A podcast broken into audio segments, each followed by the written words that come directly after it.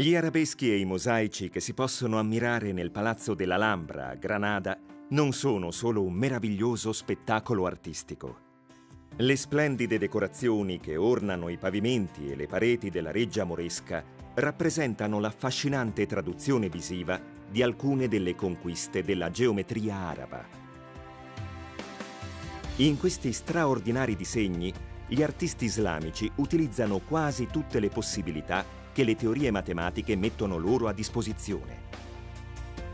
Trame triangolari, quadrate o esagonali, figure regolari e irregolari, simmetrie riflessive o rotatorie. Un particolare interesse incontra la disposizione esagonale, una delle più diffuse in natura, che si ritrova per esempio nelle celle degli alveari, nelle strutture molecolari e perfino nelle applicazioni della moderna nanotecnologia.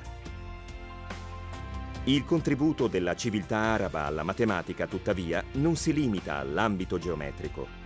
Dobbiamo infatti a un grande scienziato persiano, Al-Khwarizm, la nascita di una delle branche fondamentali della matematica, l'algebra. Nel suo testo più celebre, Al-Khwarizm esplora a fondo il mondo delle equazioni, fornendo un metodo efficace per risolverle. I suoi studi costituiscono la base dell'algebra moderna, il cui cammino attraversa più di mille anni. Un percorso che si snoda tra la scuola matematica italiana del Cinquecento e le scoperte di Galois nell'Ottocento, fino a giungere ai nostri giorni con la teoria dei gruppi, strumento essenziale per la fisica che indaga la materia dell'universo.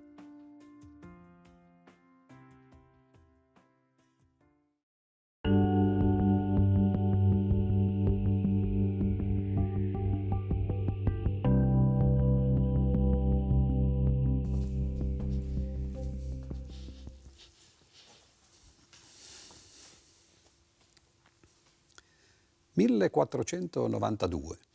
È un anno fatidico per la storia dell'Occidente, se non più in generale per la storia dell'umanità. Tutti sappiamo che è l'anno in cui eh, gli europei hanno scoperto l'America. Cristoforo Colombo è stato colui che ha guidato questa prima spedizione di conquista, tra l'altro militare e coloniale, eh, nel Nuovo Mondo. Ma che cosa faceva Cristoforo Colombo prima di quella spedizione, in quel fatidico anno, perché eh, arrivò in America poi eh, a ottobre del 1492. Beh, sappiamo che eh, agli inizi dell'anno, verso febbraio, eh, Colombo era a Granada. Granada era il centro, era stato per 700 anni il centro eh, dell'impero moresco gli arabi erano arrivati attraverso il Nord Africa e poi passando lo stretto di Gibilterra in Spagna, erano stati fermati naturalmente a Poitiers, ma avevano instaurato un regno eh, che si chiamava Andalusia. Questo regno durò per 700 anni, però naturalmente eh, quando arriviamo alla nostra data fatidica, 1492, questo regno si era ristretto via più e eh, l'unica città che resisteva ormai eh, da qualche anno era appunto Granada. Nel 1492, agli inizi, i re cattolici, eh, Ferdinando e Isabella, riuscirono a conquistare questa città e sappiamo che Colombo era tra gli spettatori, potremmo dire oggi, che assistettero a questo evento eh, fatidico per eh, la storia dell'Europa, era il momento in cui l'Europa si liberava, tra virgolette, dal dominio arabo. Quando i re cattolici entrarono a Granada trovarono naturalmente la reggia in cui i Mori avevano eh, abitato per secoli e videro che questa reggia era eh, un capolavoro dell'arte.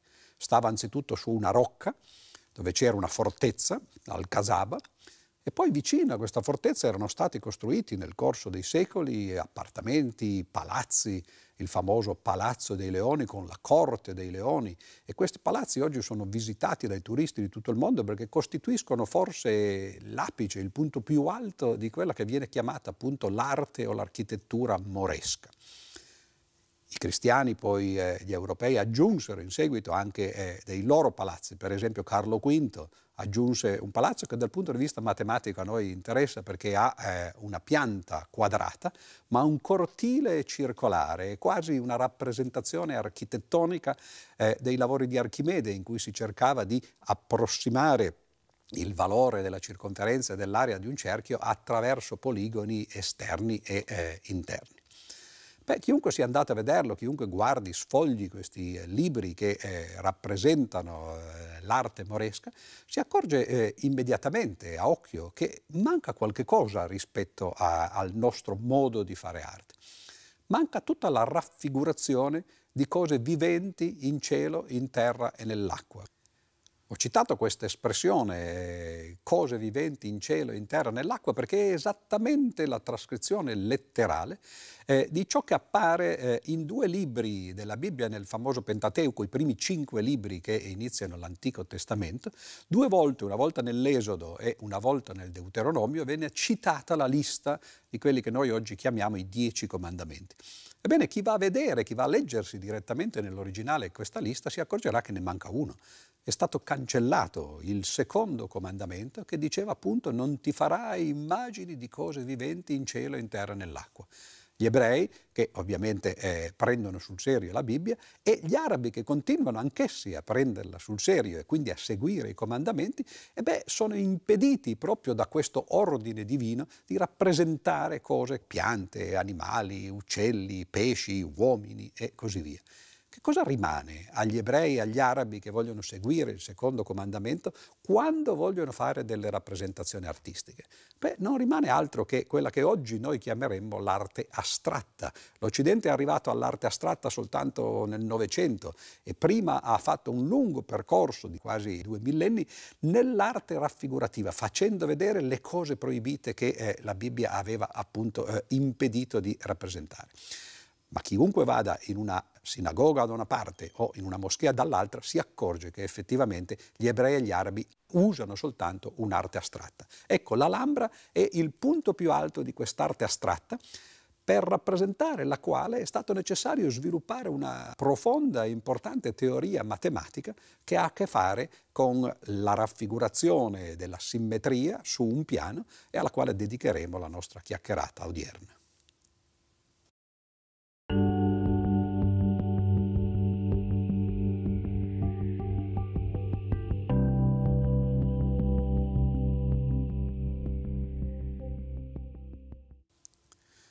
Le decorazioni moresche che si trovano all'Alhambra, nei palazzi, nei cortili, sui pavimenti, ma soprattutto sulle pareti, eh, non sono dipinte nella maggior parte dei casi, bensì eh, sono fatte attraverso delle piastrelle, piastrelle che nella tradizione si chiamano azulejos, perché gli originali erano con una tinta azzurra che si ritrova molto in Spagna e in Portogallo.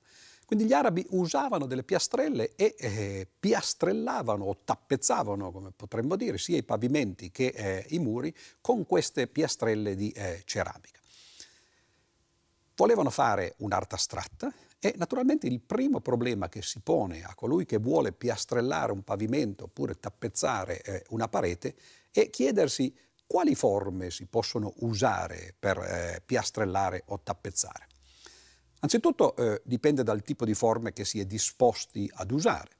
Per esempio, siamo dei matematici, anche gli arabi lo erano naturalmente, no? la prima domanda che ci si può fare è che tipi di piastrelle regolari permettono di tappezzare un pavimento o una parete qualunque, cioè in altre parole di tappezzare l'intero piano? Beh, questo era noto già eh, ai greci, eh, in una conversazione precedente abbiamo parlato di un famoso teorema, il teorema di Teeteto, che classificava i cinque solidi regolari. Ebbene, questo di cui eh, stiamo parlando oggi è eh, un predecessore di questo risultato, è più semplice di quello di Teeteto, quindi possiamo eh, ormai riscaldati raccontarlo brevemente. E eh, questo teorema dice che ci sono soltanto tre poligoni regolari che eh, permettono di costruire delle piastrelle in modo da tappezzare o da piastrellare il piano usando un unico tipo di piastrella regolare. Quali sono queste piastrelle? Sono il triangolo equilatero, il quadrato e l'esagono. Come mai? Come si fa a dimostrare questo teorema? Beh, l'idea è la stessa del eh, teorema di Teeteto, ma è semplicemente è ancora più facile. Incominciamo dal triangolo. Sappiamo anzitutto che eh, per mettere delle piastrelle sul piano bisogna eh, combinarle in modo che eh, si dispongano attorno ad un punto, ad uno dei vertici. Dobbiamo andare a vedere come sono gli angoli di questi poligoni regolari e vedere quanti angoli sono possibili in modo da coprire l'intero angolo giro, perché vogliamo appunto coprire l'intero piano. Il triangolo equilatero ha angoli di 60 gradi, quindi è possibile mettere sei triangoli equilateri attorno ad un vertice in modo da formare un angolo di 360 gradi. Quindi il triangolo equilatero permette di eh, ricoprire il piano e naturalmente poi questo ricoprimento che eh, ricopre soltanto la zona attorno ad un punto si può estendere all'infinito. Il quadrato, che è il prossimo poligono della lista, ha angoli di 90 gradi. Quattro angoli di 90 gradi fanno 360 gradi, quindi mettendo insieme quattro piastrelle quadrate è possibile di nuovo coprire la zona attorno ad un vertice, cioè l'angolo giro attorno ad un vertice, e poi estendere questa piastrellazione. Il prossimo poligono nella lista è il pentagono regolare. Gli angoli del pentagono regolare sono di 108 gradi e messi insieme tre angoli non arrivano a fare 360 gradi e quattro ormai lo superano. Quindi è impossibile costruire una piastrellazione regolare fatta con piastrelle pentagonali e questo è il motivo per cui in genere non se ne vedono, perché eh, non si può fare. Il prossimo poligono è eh, l'esagono regolare che ha angoli di 120 gradi 120 gradi tre volte coprono l'angolo giro, 360, quindi tre piastrelle esagonali messe insieme ricoprono la zona attorno ad un vertice. Il prossimo poligono è l'ettagono, ma avete notato che gli angoli crescono 60, 90, 108, 120, quindi l'ettagono ha angoli maggiori di 120 e così tutti gli altri poligoni che vengono dopo.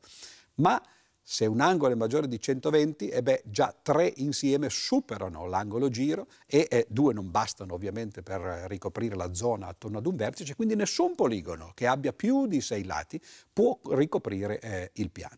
Dunque ci sono soltanto tre poligoni, il triangolo, il eh, quadrato e l'esagono.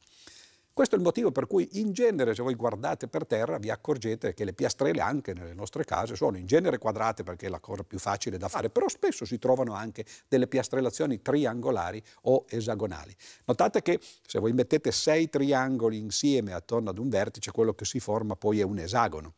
Se voi prendete un esagono, e beh, lo potete scomporre in triangoli. In altre parole, le piastrellazioni triangolari ed esagonali sono lo stesso tipo di piastrellazione, sono quello che i matematici chiamano duali uno con l'altro. Invece il quadrato è una piastrellazione eh, a sé.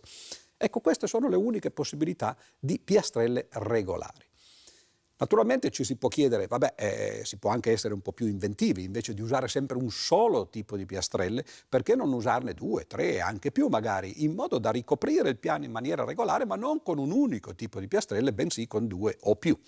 Questo naturalmente è stato studiato immediatamente dai greci e l'analogo eh, per quanto riguarda i solidi regolari dei solidi archimedei. Vi ricordate che i solidi regolari erano cinque, si chiamavano platonici perché erano stati citati da Platone nel dialogo il eh, Timeo e Archimede aveva ampliato la lista di questi solidi regolari eh, introducendo quelli che si chiamano i solidi semiregolari, le cui facce sono regolari ma non tutte uguali tra di loro. Ecco, si può fare la stessa cosa anche per le piastrellazioni e quindi ricoprire il piano con piastrelle che sono poligoni regolari ma non sempre tutti uguali, cioè non con un unico tipo di piastrelle, bensì con due o più.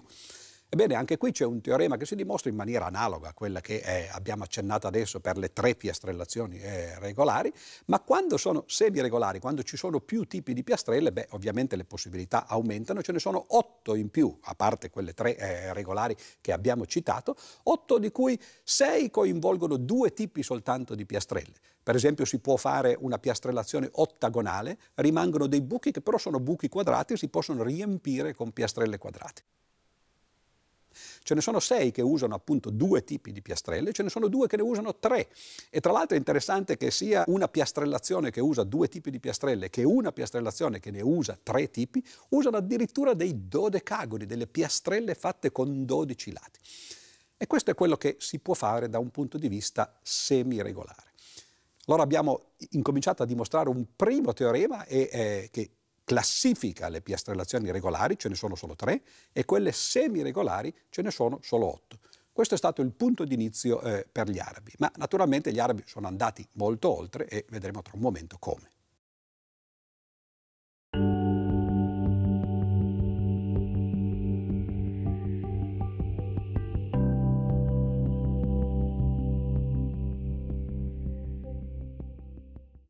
In 700 anni eh, di arte moresca, naturalmente gli arabi non si sono limitati a ricoprire pavimenti e eh, pareti con piastrelle regolari, magari di tipi eh, diversi, quindi due o eh, tre tipi. Hanno incominciato ad indagare quali erano le possibilità per estendere naturalmente la loro creatività e vedremo che sono arrivati naturalmente molto lontano. La prima domanda che ci si può fare è eh, se non usiamo piastrelle regolari, cioè piastrelle che hanno certamente eh, una forma poligonale ma che eh, non, non, sono regolari nel senso che non hanno tutti i lati e tutti gli angoli eh, uguali fra loro. Che cosa si può fare? Beh, la prima osservazione che possiamo fare è che eh, quando prendiamo un quadrilatero, Quadrilatero ha una somma di angoli che è pari a 360 gradi. Come facciamo a saperlo? Beh, basta prendere questo quadrilatero, dividerlo in due con una diagonale, si ottengono due triangoli. Ciascun triangolo, come sappiamo, ha somma degli angoli pari a 180 gradi. Ci sono due triangoli, quindi la somma è eh, 360 gradi. Ma 360 gradi è proprio quello che serve per ricoprire l'angolo giro attorno ad un punto, esattamente come facevamo prima con le piastrelle regolari.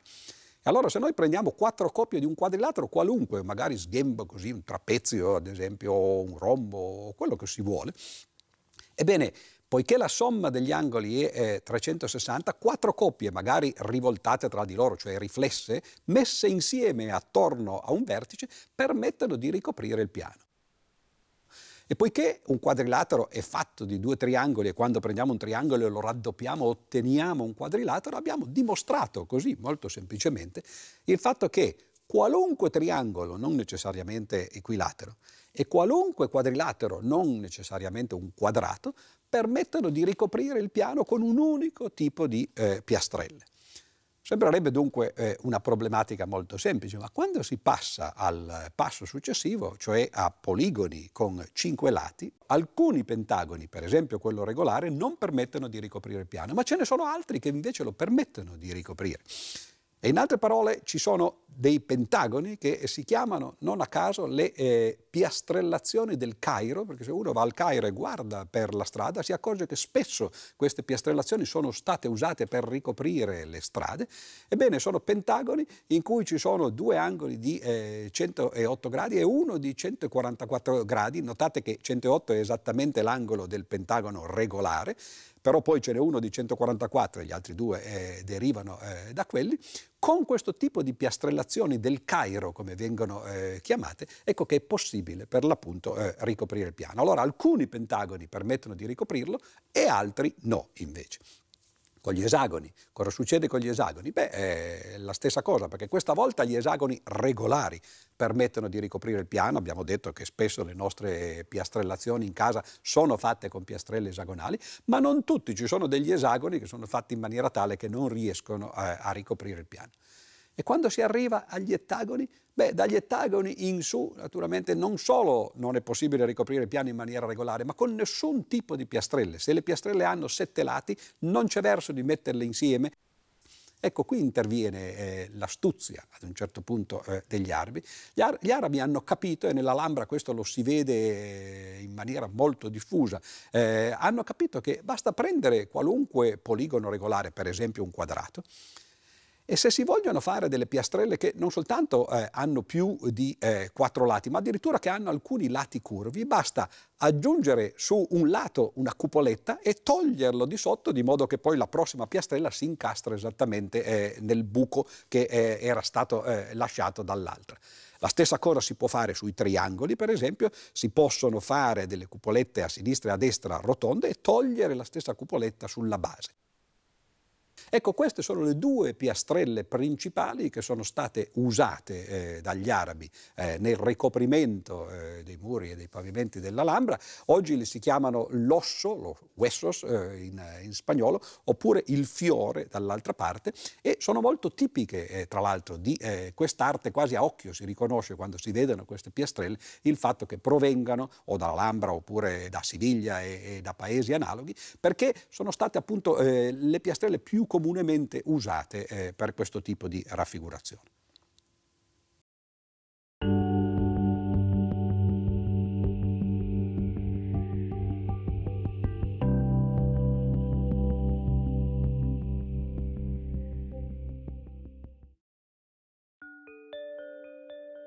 Per ricoprire una superficie possono essere utilizzate anche piastrelle irregolari, ovvero forme poligonali con gli angoli differenti tra loro. Un esempio interessante è costituito dalla piastrella a rombi, che dà vita a un suggestivo fenomeno ottico, detto dei cubi reversibili. Se si prendono tre rombi dagli angoli appropriati, si può costruire un esagono, a partire dal quale pavimentare un piano. Ma i tre rombi adiacenti possono essere visti anche come le facce di un cubo in prospettiva.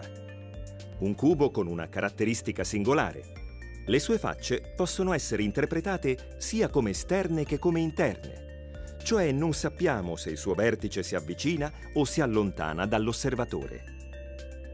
Questo effetto si ottiene già con tre rombi, ma se ne vengono utilizzati di più, come nel caso di una piastrellazione, allora l'illusione viene moltiplicata. Le facce interne sembrano appartenere a più di un cubo e l'immagine viene percepita a volte concava, a volte convessa. Il paradosso era già noto ai Romani, che lo avevano impiegato in diversi mosaici. Ma è soprattutto con due artisti del Novecento che diventa una peculiare invenzione stilistica, Maurits Cornelis Escher e Victor Vasarely.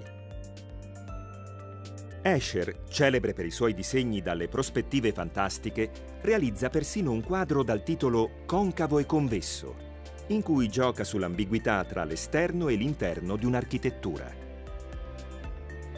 L'ungherese Vasarely, invece, fa spesso uso di cubi reversibili per creare variopinte figure geometriche, a dimostrazione delle molteplici possibilità artistiche di un'antica scoperta matematica.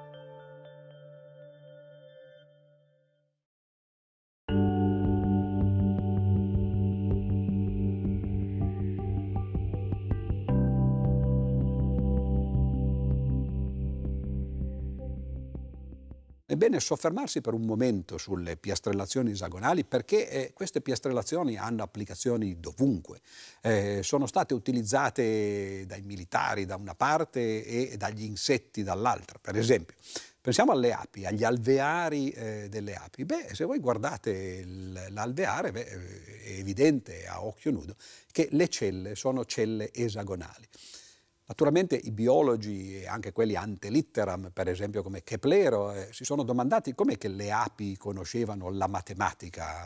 Beh, Kepler è stato colui che eh, agli inizi del Seicento ha scoperto, ha capito, che in realtà eh, la piastrellazione esagonale è quella che viene automaticamente quando uno cerca di ricoprire il piano con delle monete, per esempio, mettendo il maggior numero possibile di monete, eh, usandole appunto per ricoprire il piano.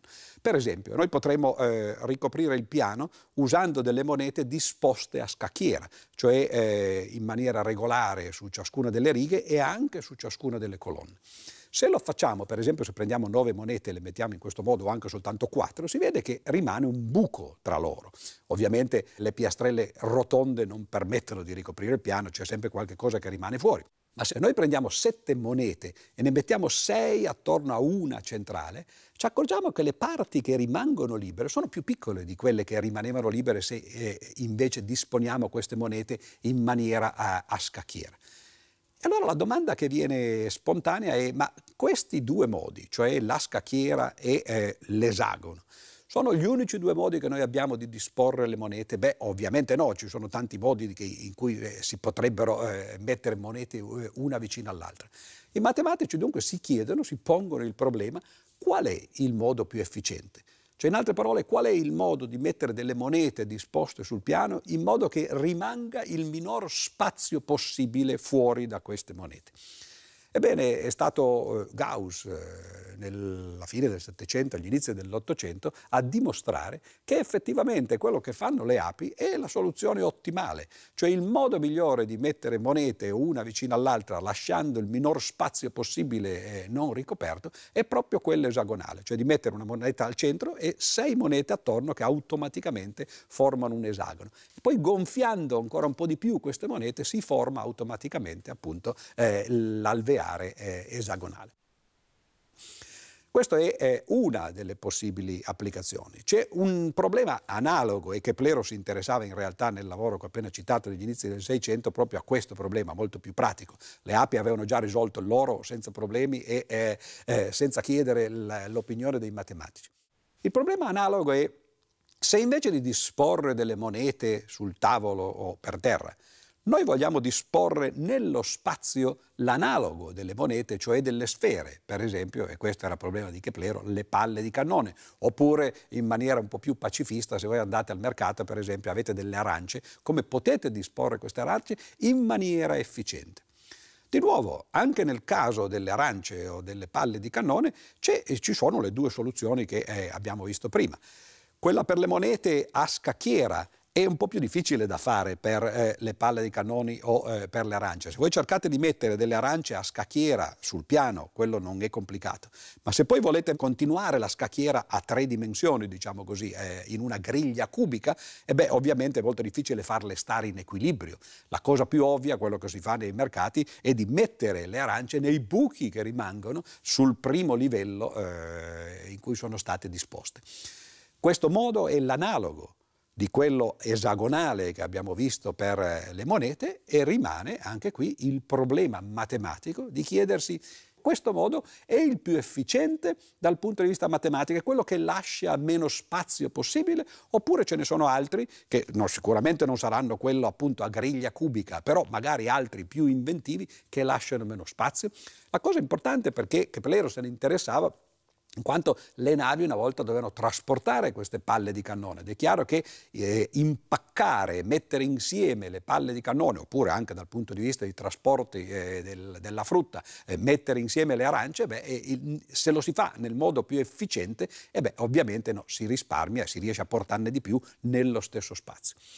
Beh, questo è stato un problema molto più difficile da risolvere, si chiama appunto il problema delle sfere di Keplero, è stato eh, proposto da Keplero nel 1609 ed è stato risolto, pensate, soltanto alla fine del 1900, cioè nel 1998, sono passati praticamente quattro secoli per poter risolvere questo problema.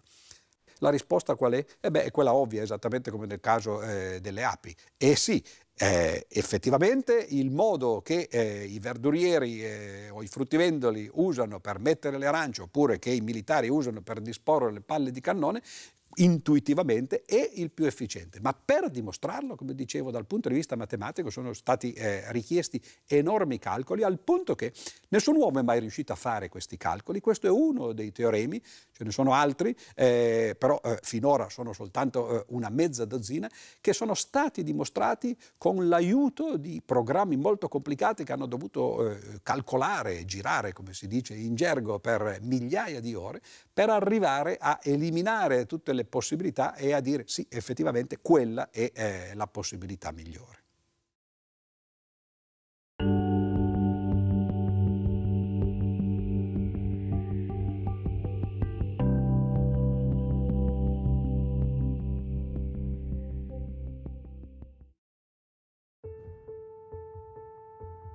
Dalle celle degli alveari alle placche sul guscio della tartaruga, nel mondo della natura si incontrano spesso esempi di disposizione esagonale, considerata uno dei sistemi più efficienti di copertura dello spazio.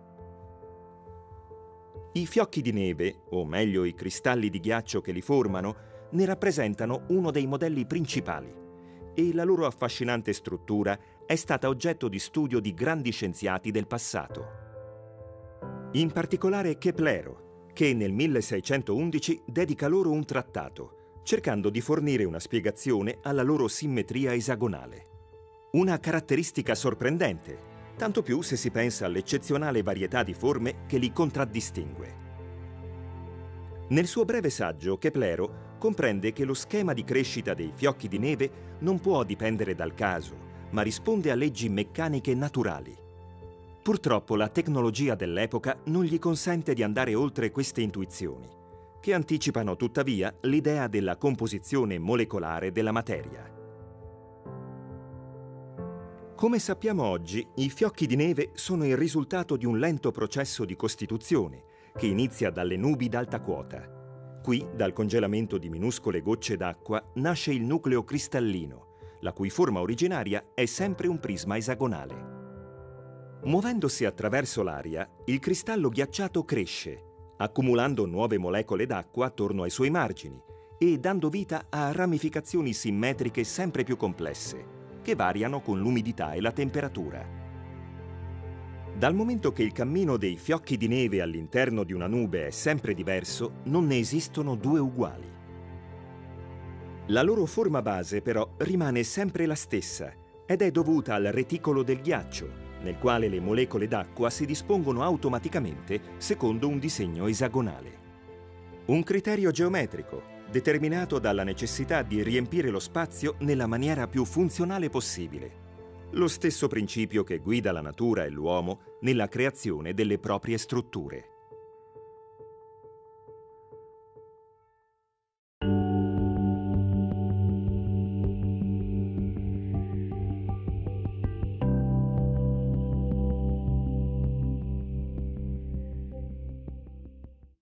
Beh, in natura le applicazioni eh, delle piastrellazioni esagonali sono anche esse eh, illimitate.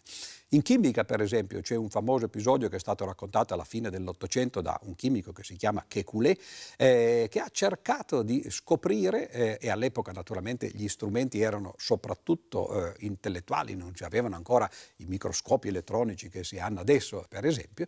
Ebbene, dicevo, eh, questo Kekulé, questo chimico, cercava di scoprire la struttura di quello che viene chiamato il benzene, sei atomi di carbonio e sei atomi di idrogeno, C6H6 nella formula eh, che si usa eh, sui libri di chimica.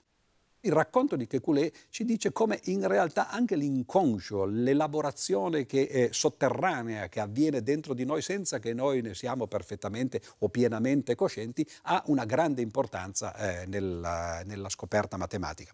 È un racconto che è stato citato moltissime volte e che poi ha fatto da base, diciamo così, per gli studi proprio sull'intuizione matematica.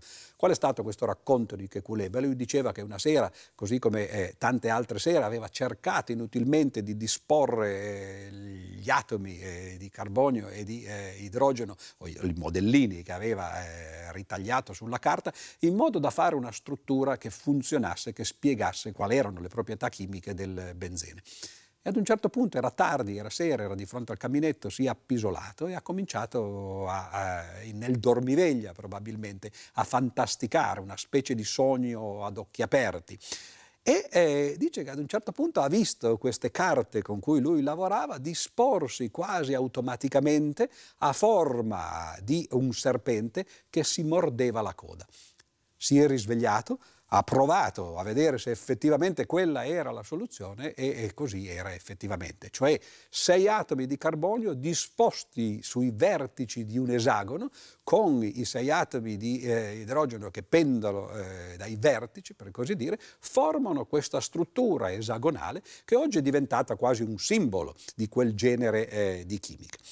Nel momento in cui si è capita la struttura poi del benzene, si possono prendere sei molecole di benzene, disporle a esagono a loro volta, in una sorta di super esagono, perché ciascuna piastrella, per così dire, esagonale, ma poi li si dispongono a loro volta in maniera esagonale, si ottengono molecole eh, più complicate e se si volesse ricoprire l'intero piano esattamente come fanno gli arabi o come facciamo noi sui pavimenti con piastrellazioni, ma questa volta piastrellazioni chimiche fatte di eh, piastrelle di benzene, che cosa si otterrebbe? Beh, si otterrebbe una pavimentazione esagonale del piano, solo che questa volta sarebbe la più piccola possibile pavimentazione perché sarebbe alta soltanto eh, un atomo, no? per l'appunto l'atomo di carbonio che si dispongono in maniera orizzontale e ricoprirebbe l'intero piano. Questa struttura esiste effettivamente, non è così facile da ottenere, si chiama grafene, è stata ottenuta sperimentalmente soltanto qualche anno fa da due ricercatori russi che sono riusciti a scoprire la struttura del grafene in maniera molto semplice. Come? Beh, hanno preso un materiale che anche esso ha eh, una struttura esagonale, però disposta a strati. È quella che tutti conosciamo, eh, ne abbiamo qui un esempio, per esempio no, è una matita, no? qui dentro c'è una mina, la mina della eh, matita è fatta di grafite, che non è ovviamente grafene. Come è fatta questa grafite? E beh, sono tanti strati, per l'appunto, di grafene, tanti strati di piastrellazioni esagonali messi uno sull'altro. Il motivo per cui la matita, quando scriviamo, scrive e lascia una traccia è perché questi strati sono eh, abbastanza eh, lisci uno sull'altro e quindi quando noi passiamo mettiamo questo materiale sulla carta, alcuni di questi strati rimangono. Naturalmente ne rimangono abbastanza perché noi li vediamo a occhio nudo, vediamo le tracce, la scrittura della matita a occhio nudo, quindi non ce ne può essere soltanto uno, non ci può essere solo uno strato di un atomo di carbonio. Cosa hanno fatto questi due ricercatori per scoprire o per isolare eh, uno strato di grafene? Hanno eh, comprato una matita, hanno scarabocchiato qualcosa su un foglio, hanno comprato un nastro di eh, isolante de, dello scotch, hanno preso questo scotch e l'hanno posato sul foglio e poi l'hanno tirato via. Naturalmente una parte di ciò che la matita aveva scritto è rimasta sul foglio, ma una parte è stata attaccata allo scotch. Ancora si vedevano le tracce, quindi voleva dire che non c'era soltanto uno strato eh, di carbonio, hanno preso un altro pezzo di scotch, incollato sopra, separato, continuato in questo modo e a forza di mettere scotch e di scocciare, diciamo così, eh, la grafite, alla fine sono riusciti a isolare un unico strato, per l'appunto uno strato di grafene.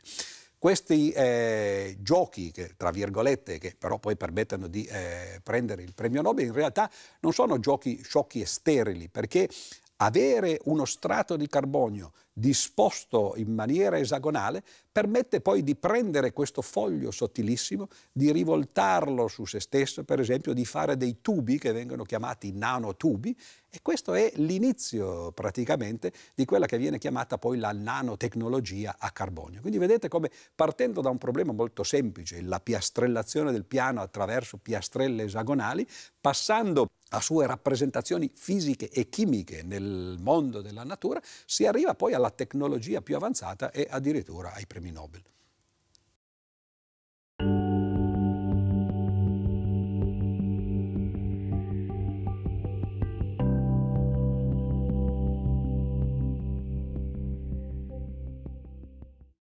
Dopo questa digressione sulle piastrelle esagonali, eh, dalle api fino alla nanotecnologia, dobbiamo tornare però eh, agli arabi per capire che cosa hanno fatto dal punto di vista matematico, quali sono i risultati teorici che stavano dietro alla loro arte, eh, al loro ricoprimento di pavimenti e eh, di eh, pareti mediante piastrelle. Bisogna introdurre eh, la nozione di simmetria. La simmetria è uno dei concetti più fondamentali, non soltanto nell'arte, ovviamente, soprattutto nell'arte razionalista, ma eh, a maggior ragione nella matematica.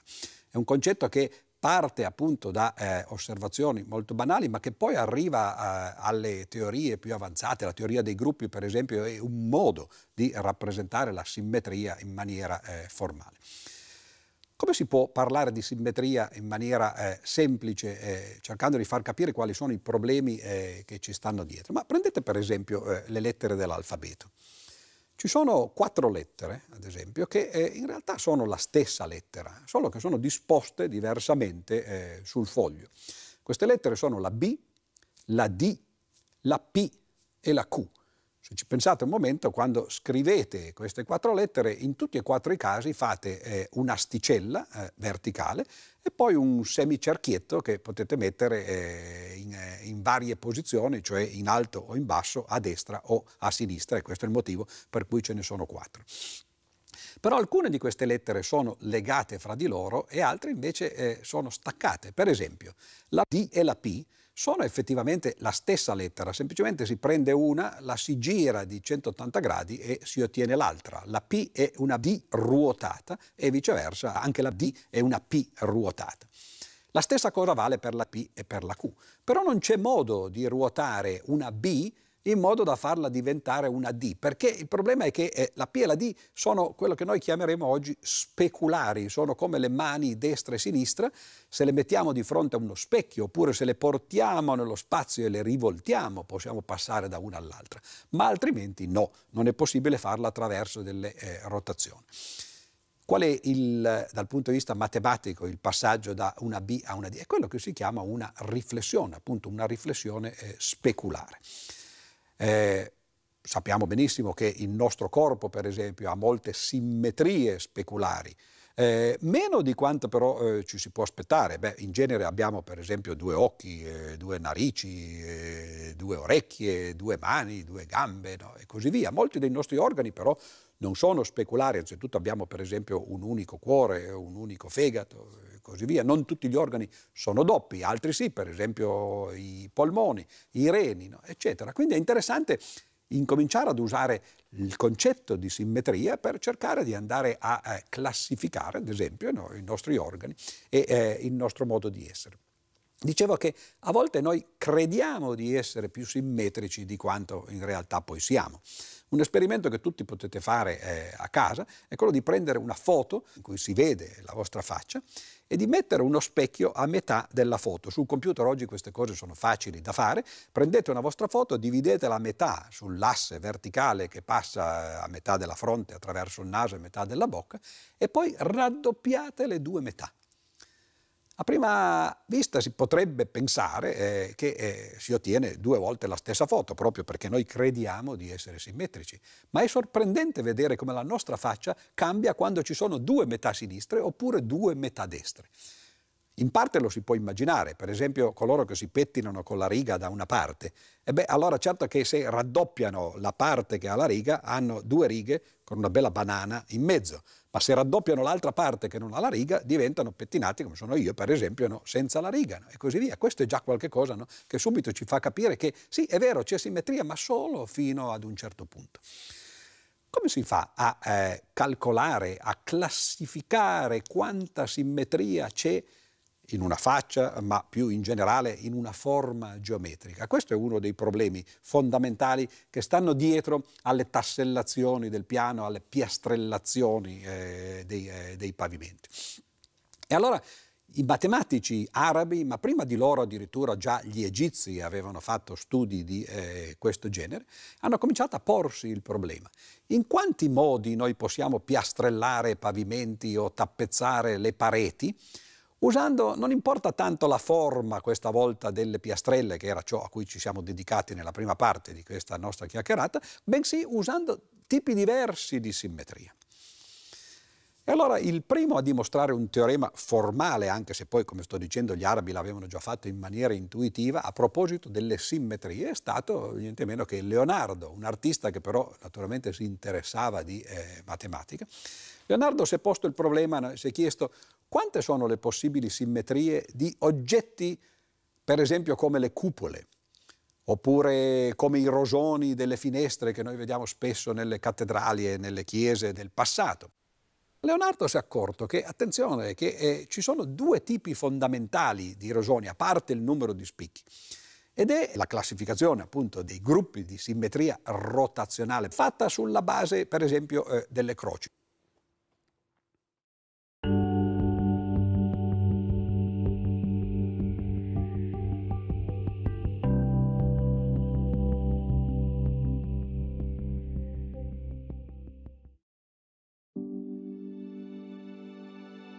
Esistono due tipologie principali di croce nella tradizione religiosa, politica e artistica. La prima è la croce regolare, che è composta da semibraccia uguali. La ritroviamo per esempio nella bandiera della Svizzera o nell'emblema dell'impero prussiano. La seconda è la croce regolare uncinata, che ha delle sporgenze alle estremità delle braccia. È un simbolo noto sin dall'antichità compare nell'effigie della Sicilia, la cosiddetta trinacria a tre braccia. Mentre nella sua variante a quattro braccia, la svastica, è un simbolo indiano di prosperità e fortuna, divenuto poi il sinistro vessillo del partito nazista.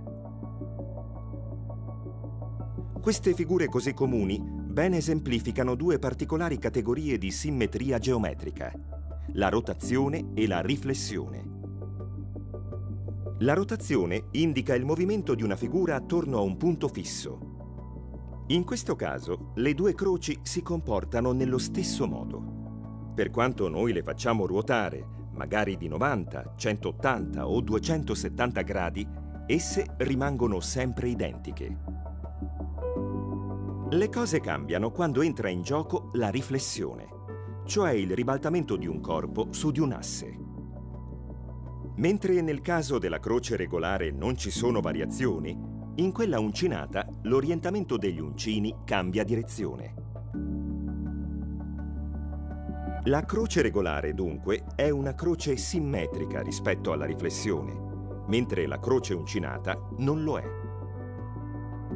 Questa differenza di comportamento può essere usata come criterio per classificare gli oggetti dal punto di vista della simmetria.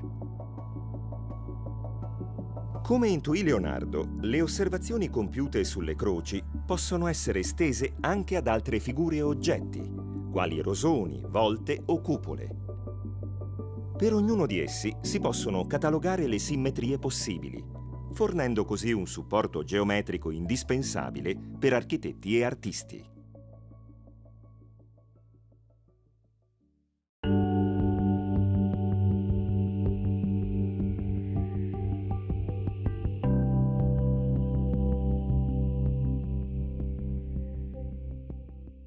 Che cosa succede in una figura in cui non ci siano dei punti fissi come invece ci sono nei rosoni, perché c'è un centro che eh, quando noi facciamo ruotare il rosone rimane fisso?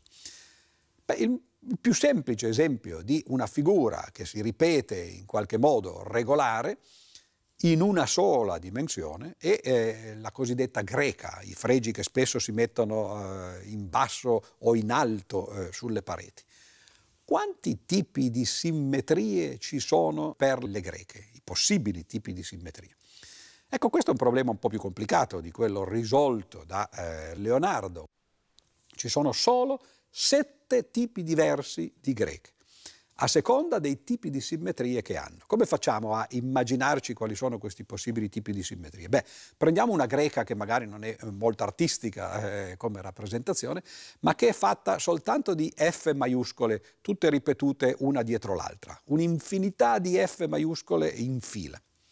Quante simmetrie ha questo genere di greca? Beh, ne ha molto poche, perché certo si può prendere l'intera greca e spostarla, se uno la sposta di, eh, di una lettera non cambia nulla, no? perché poiché la greca è infinita no? eh, rimane esattamente come prima. Si può spostarla di tante lettere, no? ma quella è l'unica cosa che si può fare, spostarla avanti e indietro. Se noi prendiamo invece che una F maiuscola, una E maiuscola, sembrerebbe la stessa cosa, però il fatto che la E abbia sia un trattino sopra che un trattino sotto fa sì che oltre a queste possibili simmetrie di traslazione, come verrebbero chiamate, si possa anche ruotare l'intera greca attorno al braccio centrale della E e di nuovo le cose non cambiano perché la E ha un braccio sopra e un braccio sotto uguale. Quindi una E ripetuta ha una simmetria in più di una F ripetuta perché si può ribaltare, si può riflettere in orizzontale. Prendiamo una H maiuscola, per esempio. Beh, di nuovo qui si può traslare questa H, questo è sempre vero in tutti gli esempi che stiamo facendo. La H anch'essa si può riflettere eh, orizzontalmente attorno al trattino centrale, ma qui c'è una riflessione in più perché si può riflettere la H a metà tra le due stanghette verticali e di nuovo la H non cambia. E allora una H ripetuta ha una simmetria in più rispetto alla E ripetuta perché ha una riflessione orizzontale ma anche una riflessione verticale. Una Z ripetuta, per esempio. Beh, la Z ripetuta è interessante perché questa volta si può ruotare di 180 gradi invece che riflettere e così via. Si può capire no, quindi che ci sono vari tipi di simmetrie, ebbene facendo uno studio di queste simmetrie, non molto complicato, si scopre che ci sono soltanto sette tipi possibili di greche a seconda dei tipi di simmetrie che hanno. Le greche sono una cosa importante dal punto di vista della raffigurazione artistica, però in genere, come abbiamo detto, soprattutto nell'arte eh, moresca, si riempie l'intera parete o si riempie l'intero eh, pavimento, non soltanto una striscia. quante sono le simmetrie possibili per le tassellazioni o le piastrellazioni o le tappezzature delle pareti? Qui la cosa è più complicata perché ovviamente nelle due dimensioni eh, c'è più libertà. Ebbene, Fyodorov nel 1891 ha scoperto che dal punto di vista matematico ci sono solo 17 possibili tipi di simmetrie.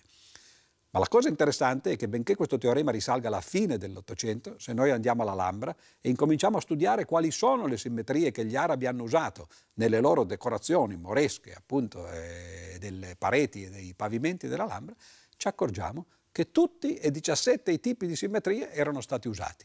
A forza di provare e di fare probabilmente una matematica sperimentale più che teorica, gli arabi sono arrivati effettivamente a fare tutti i possibili esempi di simmetrie che si possono fare. Perché questo teorema è stato dimostrato da un cristallografo invece che da un matematico? Beh, per un motivo abbastanza ovvio, e cioè che al cristallografo, a Fyodorov, interessavano non le greche, non le piastrellazioni, ma quello che succede nelle tre dimensioni. Quanti sono i tipi di strutture regolari classificate attraverso le loro simmetrie che si possono creare attraverso eh, i procedimenti matematici? Beh, i numeri avete visto che crescono, 7 per le greche, 17 per eh, le piastrellazioni eh, bidimensionali. Beh, non è che la cosa vada avanti così semplice, 7, 17, 27, in realtà nello spazio ce ne sono molti di più, ce ne sono 230 e questi sono i possibili tipi di cristalli che esistono in natura. La cosa interessante di tutto questo discorso è che tutti questi cristalli sono cristalli appunto eh, simmetrici. Quando noi tagliamo questi cristalli otteniamo un piano e abbiamo delle piastrellazioni, uno dei possibili 17 tipi di piastrellazioni. Quando guardiamo questi tipi di piastrellazioni, proprio perché sono simmetriche, non possono fare altro che avere immerso dentro di sé una delle possibili simmetrie che abbiamo trovato fin dagli inizi, cioè quella triangolare, quella quadrata e quella esagonale, cioè gli angoli attraverso cui noi possiamo ruotare queste eh, piastrellazioni sono soltanto gli angoli del triangolo, cioè 60 gradi, quelli del quadrato, 90 gradi, quelli dell'esagono, 120 gradi, e poi quelli di, eh, naturalmente in cui si ribalta il tutto, no, di 180 gradi. Per decenni si è pensato, dopo questi studi teorici di Fyodorov, che queste fossero delle limitazioni fondamentali sui tipi di cristalli. I cristalli non potevano avere, per esempio, una simmetria pentagonale, perché la simmetria pentagonale permetterebbe di ruotare di 108 gradi, mentre invece i gradi che si possono eh, ottenere sono solo quelli che abbiamo detto, 60, 90, 120 e 180. Fino al 1986 quando un chimico eh, israeliano, studiando eh, dei cristalli di alluminio e magnesio, si è accorto che questi cristalli avevano una strana proprietà, avevano effettivamente una simmetria rotazionale di 108 gradi, qualcosa che faceva pensare a una simmetria pentagonale, che però era proibita da tutta la teoria. Lui li chiamò quasi cristalli, per molto tempo si pensò che in realtà eh, ci fosse qualche errore, che queste cose non, non, non fossero eh, riproducibili in laboratorio, finché alla fine gli si è dato ragione. Qualche anno fa, eh, nel 2006, questo signore ha preso il premio Nobel per la chimica e si è scoperto che in realtà queste cose anzitutto i matematici le avevano già scoperte molto prima. Un signore di nome Penrose aveva scoperto delle piastrellazioni del piano fatte con solo due tipi di piastrelle romboidali, alle quali in parte abbiamo già eh, alluso, con dei rombi scelti con degli angoli appropriati. Piastrelle strane perché? Così come dal punto di vista della natura questi quasi cristalli hanno una simmetria, tra virgolette, proibita, pentagonale, nello stesso modo, in maniera analoga, le piastrellazioni di Penrose hanno una stranezza, cioè si possono mettere insieme questi rombi con delle scanalature in modo da poterli incollare uno all'altro, soltanto in maniera non periodica, a differenza di tutti gli esempi che abbiamo fatto prima, come ad esempio le lettere riportate nei... Eh, nelle greche in cui naturalmente si potevano traslare queste cose e la cosa si ripeteva sempre uguale, le piastrellazioni di Penrose, così come i quasi cristalli eh, della natura, non sono periodiche. Sembrano uguali da una parte e dall'altra, ma se uno cerca di prendere una parte del piano e spostarla da un'altra parte non riesce mai a trovare un punto in cui perfettamente le due cose eh, coincidono. Che cosa ha a che fare questo con gli arabi? È molto avanti, molto oltre quello che è stato fatto. La scoperta che poi ha portato al premio Nobel degli anni Ottanta, i lavori di Pengroso sono più o meno di quegli anni lì. Ebbene, si è scoperto che in realtà questa volta non più all'Alhambra, bensì in un'altra parte eh, dei paesi islamici, cioè eh, in Iran per esempio o in Asia centrale, Ebbene, si è scoperto che molte delle piastrellazioni che sono state usate dagli arabi eh, secoli fa ormai avevano questa simmetria proibita, una simmetria pentagonale nascosta e questa è stata veramente eh, una scoperta fondamentale. Si è capito che gli arabi dal punto di vista matematico, beh, in realtà erano secoli avanti eh, quello che è successo in Occidente e le nostre scoperte di due o tre decenni fa in realtà erano già state anticipate appunto di secoli eh, dalla cultura araba e dalla cultura moresca.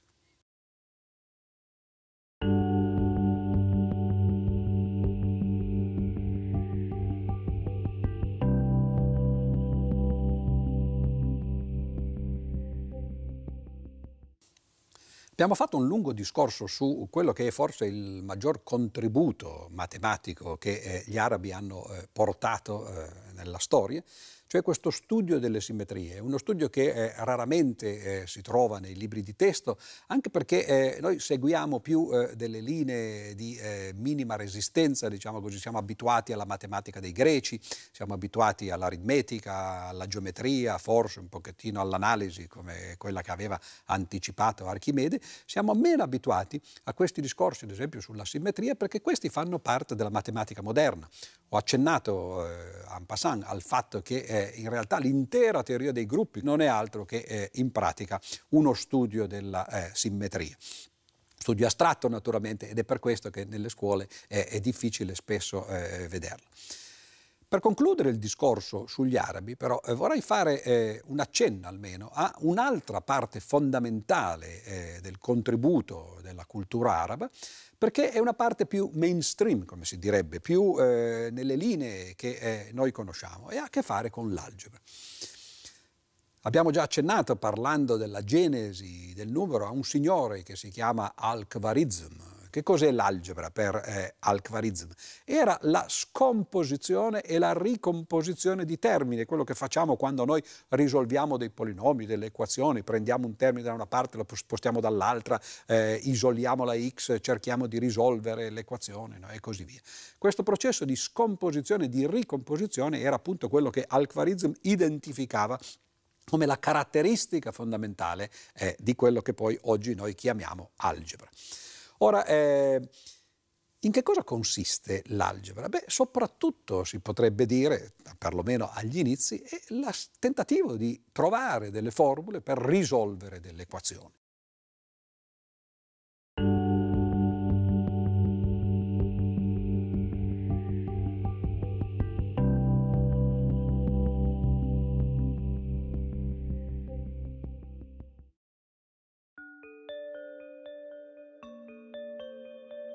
All'inizio del IX secolo, la corte di Baghdad, dove opera il grande matematico persiano Al-Khwarizm, è un luogo culturalmente molto avanzato. È qui, in particolare, che la nascente scienza islamica sta compiendo passi da gigante, grazie anche all'influenza della vicina India, da cui giungono testi e conoscenze rivoluzionarie. In questo clima di acceso fervore intellettuale, Al-Khwarizm scrive il manuale fondamentale dell'algebra antica, il libro sulla ricomposizione e il bilanciamento. È proprio dal suo libro che nasce la parola algebra, ovvero al-jabr, che in arabo significa ricomposizione o ripristino. Termine che viene comunemente usato anche in ambito medico, dove gli algebristi sono gli ortopedici che appunto ricompongono le fratture. Al-Khwarizmi, invece, utilizza il vocabolo per designare uno dei metodi principali per risolvere le equazioni. Al-Jabr è infatti l'operazione con cui si eliminano le quantità negative da un'equazione, in modo da trasformarla in positiva. Nella sua opera, Al-Khwarizm spiega quale sia lo scopo dell'algebra, ovvero fornire uno strumento universale di calcolo. Sostituendo nelle equazioni i numeri con i simboli, si ottiene un modello di calcolo generale indipendente dalle cifre che verranno inserite. Il matematico considera indispensabile la padronanza di queste tecniche di calcolo soprattutto per finalità pratiche. Il suo libro, infatti, sarà di aiuto per i problemi concreti della vita quotidiana, dagli scambi commerciali alle questioni ereditarie, dai tassi di interesse all'agrimensura. La fortuna di questo manuale è straordinaria e fin dal Medioevo viene tradotto in latino e diffuso in tutto l'Occidente. Da allora il termine algebra non indica più un semplice metodo risolutivo, ma la disciplina stessa che studia le equazioni e le strutture matematiche.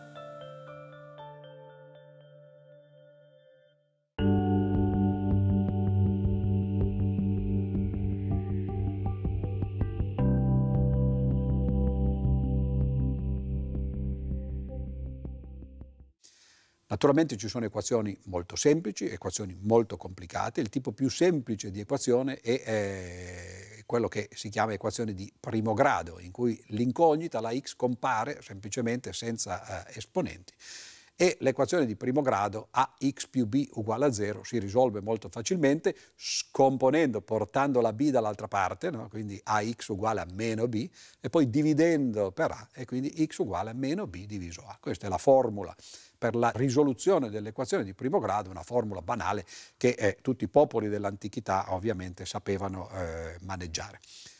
I problemi dell'algebra nascono naturalmente sempre da eh, situazioni eh, molto pratiche. Per esempio abbiamo una torta, vogliamo dividerla eh, per, eh, per, tre persone. Qual è la parte eh, che eh, dobbiamo dare a ciascuna persona se vogliamo dividerla in maniera uguale? Questa parte la chiamiamo x naturalmente ci sono eh, tre persone, ciascuna di queste dovrà avere una di queste parti, quindi 3x, e l'insieme di tutte queste parti dovrà essere uguale all'intera torta. Cioè questa è un'equazione di primo grado molto semplice, 3x uguale a 1, e la soluzione è, come possiamo immaginarci, no? eh, naturalmente, no? dividere la torta in tre parti uguali, cioè un terzo, e la soluzione quindi diventa x eh, uguale a un terzo. Se le torte sono due, eh beh, allora la cosa naturalmente cambia leggermente, no? perché eh, come possiamo dividere due torte fra tre persone? In questo caso le, le persone sono sempre le stesse, 3x, quindi no, la parte che compete loro, però questa volta il, eh, il risultato finale non deve essere uno, una torta sola, ma due. La soluzione è simile, questa volta invece di essere un terzo è due terzi, quindi ciascuno si prende due terzi eh, della torta e così via. Naturalmente a volte le equazioni diventano più complicate, la x non compare soltanto eh, a primo grado, ma appare addirittura a secondo, terzo, quarto grado e così via. Come si risolvono quelle equazioni lì? Beh, questa la cosa è, è un po' più complicata in questo caso. Ad esempio l'equazione di secondo grado che volendo si può scrivere come ce la insegnano a scuola ax al quadrato più bx più c uguale a 0. C'è eh, un aneddoto eh, divertente di un famoso matematico degli anni 50 dello scorso secolo, Laurent Schwartz, uno dei grandi matematici francesi, che prese la medaglia Fields appunto nel 1950. Nella sua autobiografia lui ricorda che suo padre non sapeva molto di matematica e da bambino gli diceva quando sarai grande capirai che ax al quadrato più bx più c è sempre uguale a zero. No? E lui se la rideva naturalmente, no? perché non è questo che significano le equazioni. Bisogna trovare i valori della x per cui quello è vero, non è che sia sempre uguale a zero.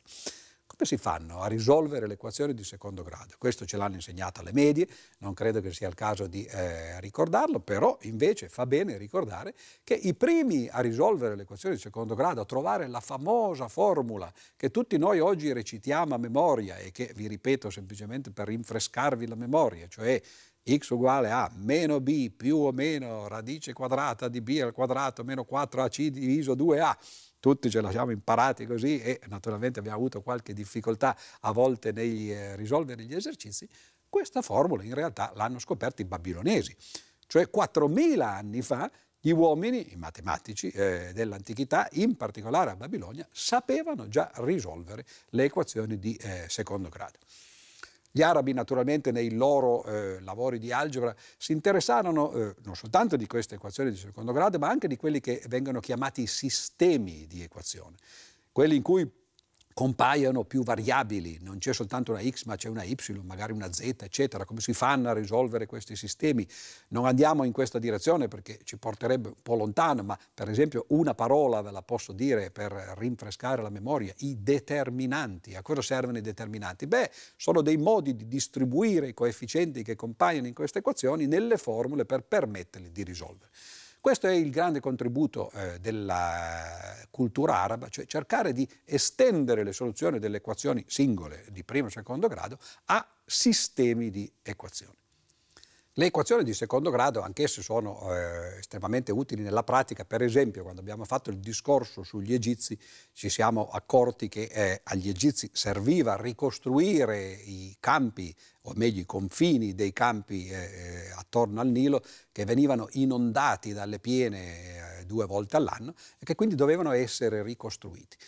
Uno degli strumenti che gli egizi hanno eh, usato e eh, sviluppato per risolvere problemi di questo genere è quello che poi è diventato il teorema di Pitagora. Il teorema di Pitagora è un tipico esempio in cui compaiono appunto delle grandezze al quadrato. Abbiamo un triangolo rettangolo abbiamo i cateti e l'ipotenusa e questi cateti eh, sono legati all'ipotenusa in una maniera che non è, come si direbbe oggi eh, in maniera matematica, lineare, cioè eh, in, in, una maniera che coinvolge soltanto le quantità senza a, altri esponenti, bensì in maniera quadratica. Sappiamo tutti che nel teorema di Pitagora eh, a al quadrato più b al quadrato è uguale a c al quadrato.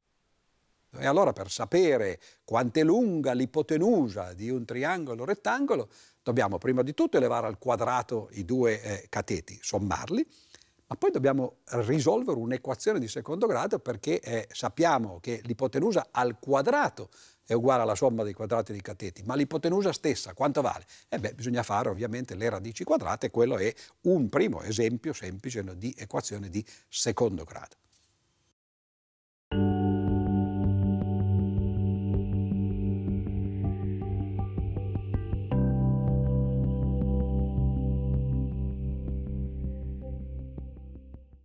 Il passo successivo alle equazioni di primo e di secondo grado è ovviamente quello delle equazioni di terzo grado. Abbiamo visto che per esempio le equazioni di secondo grado eh, sono coinvolte nel calcolo della lunghezza di un'ipotenusa di un eh, triangolo eh, rettangolo. Se noi volessimo avere un cubo, per esempio, e calcolare, eh, ad esempio, la diagonale di questo cubo, eh, beh, anche lì no? il cubo naturalmente no, ha eh, delle misure che però in questo caso eh, sono misure al cubo invece che al quadrato e è una figura a tre dimensioni invece che a due. Le radici cubiche naturalmente intervengono eh, immediatamente eh, nello studio dei cubi e così via. Man mano che si cresce eh, di complessità intervengono eh, quantità algebriche diciamo più complicate. Come si risolve un'equazione di terzo grado? Quando la x invece che al quadrato, o addirittura senza esponenti, cioè con l'esponente 1, eh, compare con eh, un esponente al cubo. Come si fa a risolvere? Beh, certo che se l'equazione è molto semplice, del tipo x al cubo uguale a 2, eh, vabbè, allora in quel caso eh, semplicemente si fa la radice cubica di 2 e questa è tra l'altro la famosa soluzione a uno dei problemi che i greci dovettero lasciare insoluti, cioè come si fa a raddoppiare il volume di un cubo.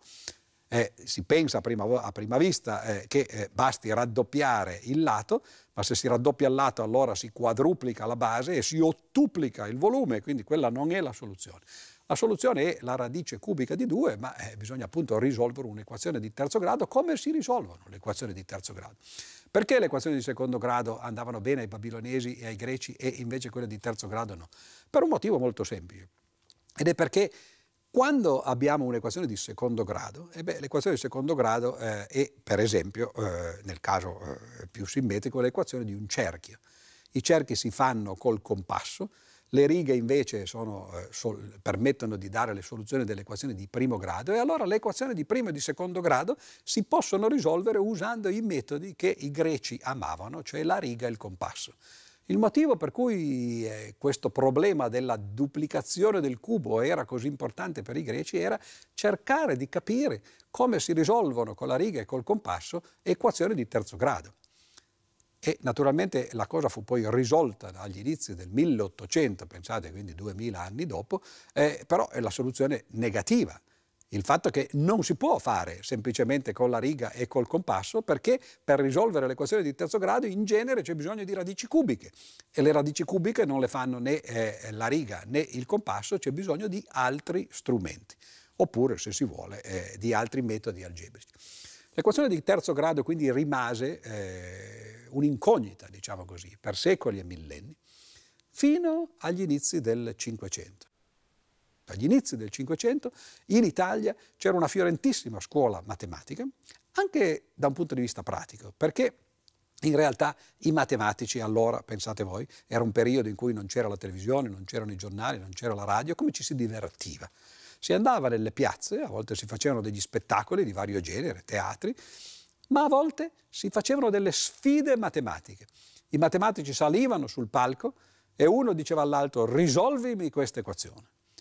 E quell'altro cercava di risolverla e poi ribatteva, tu invece risolvimi questa. E le equazioni in genere che si cercavano di risolvere erano equazioni di terzo o addirittura di quarto grado. Perché? Ma perché se un matematico fosse arrivato e avesse chiesto a qualcuno, eh, un collega, di risolvere un'equazione di secondo grado, se quel collega era un collega eh, degno di questo nome, cioè se sapeva un pochettino di matematica, avrebbe usato la formula dei babilonesi, avrebbe trovato la soluzione e gliel'avrebbe data. Quindi non c'era gusto a fare equazioni di secondo grado, erano troppo facili, c'era un metodo per farlo. Come si facevano a risolvere le equazioni di terzo grado? Non c'era nessun metodo, quindi qualcuno andava al contrario, si, si, si costruivano le soluzioni, si trovava l'equazione di cui quelle soluzioni erano le soluzioni e poi si diceva risolvimi questa equazione perché io sapevo già quali erano le soluzioni. E la gente si divertiva ad andare a sentire questi matematici che si combattevano chi era più furbo di quell'altro. Verso il 1520-26 probabilmente, eh, un signore che si chiama Scipione dal Ferro scoprì la formula per la risoluzione delle equazioni di terzo grado. È una formula complessa che non vi sto a dire anche perché a memoria, devo confessare, non eh, la ricordo. Una formula che, come si può immaginare, così come quella di secondo grado coinvolgeva radici quadrate, e beh, è una formula che coinvolge delle radici cubiche, proprio quelle che i greci non volevano trattare se non con la riga e il compasso, cosa che era impossibile fare con quei mezzi. Trovò una formula piuttosto complicata per l'equazione di terzo grado, ma poiché queste cose servivano in pratica perché servivano a fare le disfide matematiche, se la tenne segreta. Quando arrivò però sul letto di morte, la rivelò eh, a un amico, con la promessa però che non l'avrebbe divulgata. Questo amico si tenne la formula eh, in segreto finché ad un certo punto eh, ci fu eh, un signore che la riscoprì per conto suo. Questo signore è un famoso matematico della nostra storia, si chiamava Tartaglia. Tartaglia eh, ovviamente è un soprannome, un soprannome che gli era venuto perché da giovane in un duello gli avevano tagliato metà della bocca e eh, della lingua e quindi lui balbettava, tartagliava come oggi diremmo per l'appunto eh, in, in, gergo e, e gli era stato dato questo nomignolo. Tartaglia era un bravo matematico, scoprì eh, questa formula e anche lui eh, se la tenne segreta. Ad un certo punto entrò in scena un personaggio straordinario che si chiama Gerolamo Cardano, di cui tutti oggi usiamo una delle invenzioni perché nelle automobili viene usato quello che si chiama il giunto, lo snodo cardanico per mettere insieme due assi. No? E questa è una delle invenzioni di questo signore, un signore molto strano che eh, vivendo appunto nel Cinquecento era a metà tra il mago e il matematico, un signore che faceva oroscopi e, e così via. Cardano voleva a tutti i costi conoscere questa formula per la soluzione del terzo grado. Tartaglia a un certo punto gliela diede, gliela diede in segreto anche a lui, dicendogli per favore non devi eh, dirla a eh, nessuno. Vi voglio leggere eh, come fu trasmessa questa formula, perché è una cosa abbastanza sorprendente. Noi oggi le formule le scriviamo appunto attraverso delle formule, sanno di matematica, ma quelli erano tempi diversi, così come si facevano di sfide matematiche, in realtà le formule venivano trasmesse attraverso dei poemetti. E sentite qual è il poemetto attraverso il cui eh, fu trasmessa la formula per il eh, terzo grado a eh, Cardano. Quando che il cubo con le cose appresso se agguaglia a qualche numero discreto, trovan due altri differenti in esso. Da poi terrai questo per consueto, che il loro prodotto sempre sia uguale al terzo cubo delle cose neto. E il residuo poi più generale, dagli due lati degli ben sottratti, varrà la tua cosa principale. Ora uno si può chiedere, ma in questa poesia eh, dove, dove, stanno le variabili, dove stanno... I cubi si sono sentiti, ma non si è mai parlato della x per esempio. La x veniva chiamata cosa e eh, la cosa era qualcosa appunto di incognito che bisognava trovare. Come Cardano sia riuscito da questo poemetto a trovare eh, la formula già è, è, qualcosa che eh, ci lascia abbastanza eh, perplessi. Ma quello che poi fece Cardano fu che ad un certo punto, quando venne a sapere che in realtà è vero, eh, Tartaglia gli aveva dato la formula che lui aveva scoperto, pro, facendogli promettere che non l'avrebbe eh, divulgata, ma venne a sapere che eh, già prima di, eh, di, Tartaglia qualcun altro l'aveva scoperta, cioè dal ferro, qualche anno prima, e allora si sentì libero eh, dalla promessa che aveva fatto, scrisse un intero libro che si chiamava La Ars Magna e in questo libro divulgò eh, la formula. La conclusione di questa storia qual è? Beh, la formula di terzo grado fu poi divulgata da eh, Cardano al mondo intero in questo libro, oggi la si studia a scuola quando si fa eh, l'algebra superiore. La domanda è, e il quarto grado? Beh, il quarto grado, eh, un allievo di eh, Cardano, in realtà Ferrari, riuscì a risolverlo. In realtà eh, non c'era bisogno di trovare una formula speciale per il quarto grado perché si poteva ridurre a quella di terzo grado. Il passo successivo era il quinto grado. Il quinto grado dovette aspettare un po' di secoli, vedete come in matematica le cose avvengono spesso eh, in, eh, in tempi tra virgolette, biblici, no? eh, molto lunghi, si dovette aspettare la fine del Settecento e gli inizi dell'Ottocento, gli anni a cavallo tra eh, i due secoli, perché due signori, uno di nuovo un italiano che si chiamava Ruffini, di cui molti ricorderanno forse da scuola la regola di Ruffini per i polinomi, la divisione dei polinomi, e eh, da una parte Ruffini e dall'altra parte un matematico norvegese che si chiama Abel, che morì giovane a 26 anni, questi due signori scoprirono una cosa abbastanza straordinaria, cioè L'equazione di quinto grado in generale non è risolubile, non ci sono delle formule analoghe a quelle per il secondo e per il terzo grado e anche per il quarto grado, che coinvolgano soltanto le operazioni solite, somma, prodotto, divisione e moltiplicazione e delle radici fino al quinto grado, che messe insieme permettono di risolvere l'equazione di quinto grado. Dal quinto grado in su formule non ce ne sono più. Bisogna passare dall'algebra ad altri mezzi, per esempio all'analisi, per poter risolvere queste cose. E questa storia lunghissima che parte dai babilonesi, passa ovviamente attraverso gli arabi, arriva agli italiani e poi dopo eh, nell'Ottocento scopre l'insolubilità delle equazioni in generale, fu poi coronata dall'avventura straordinaria di un matematico che si chiama Évariste Galois, matematico famoso perché morì in duello a 21 anni lasciando però eh, moltissimi lavori e un'enorme teoria in piedi e che è quella che eh, abbiamo eh, accennato già eh, più volte quest'oggi, si chiama la teoria dei gruppi. La teoria di Galois è un modo astratto per far rientrare la simmetria che gli arabi avevano usato attraverso le loro piastrellazioni, pavimentazioni e eh, tappezzature eh, delle pareti, diceva la simmetria entra nella teoria dei gruppi, la teoria dei gruppi permette, data un'equazione, di dire se c'è una formula che la risolve oppure no, permette di dimostrare che dal quinto grado in su in generale la formula per la risoluzione dell'equazione non esiste, però ci sono dei casi particolari in cui invece esiste, permette di trovarla ed è proprio questa teoria dei gruppi che oggi è diventata una parte fondamentale della matematica moderna e, come dicevo, anche è fondamentale per le applicazioni, soprattutto eh, nella fisica eh, delle particelle.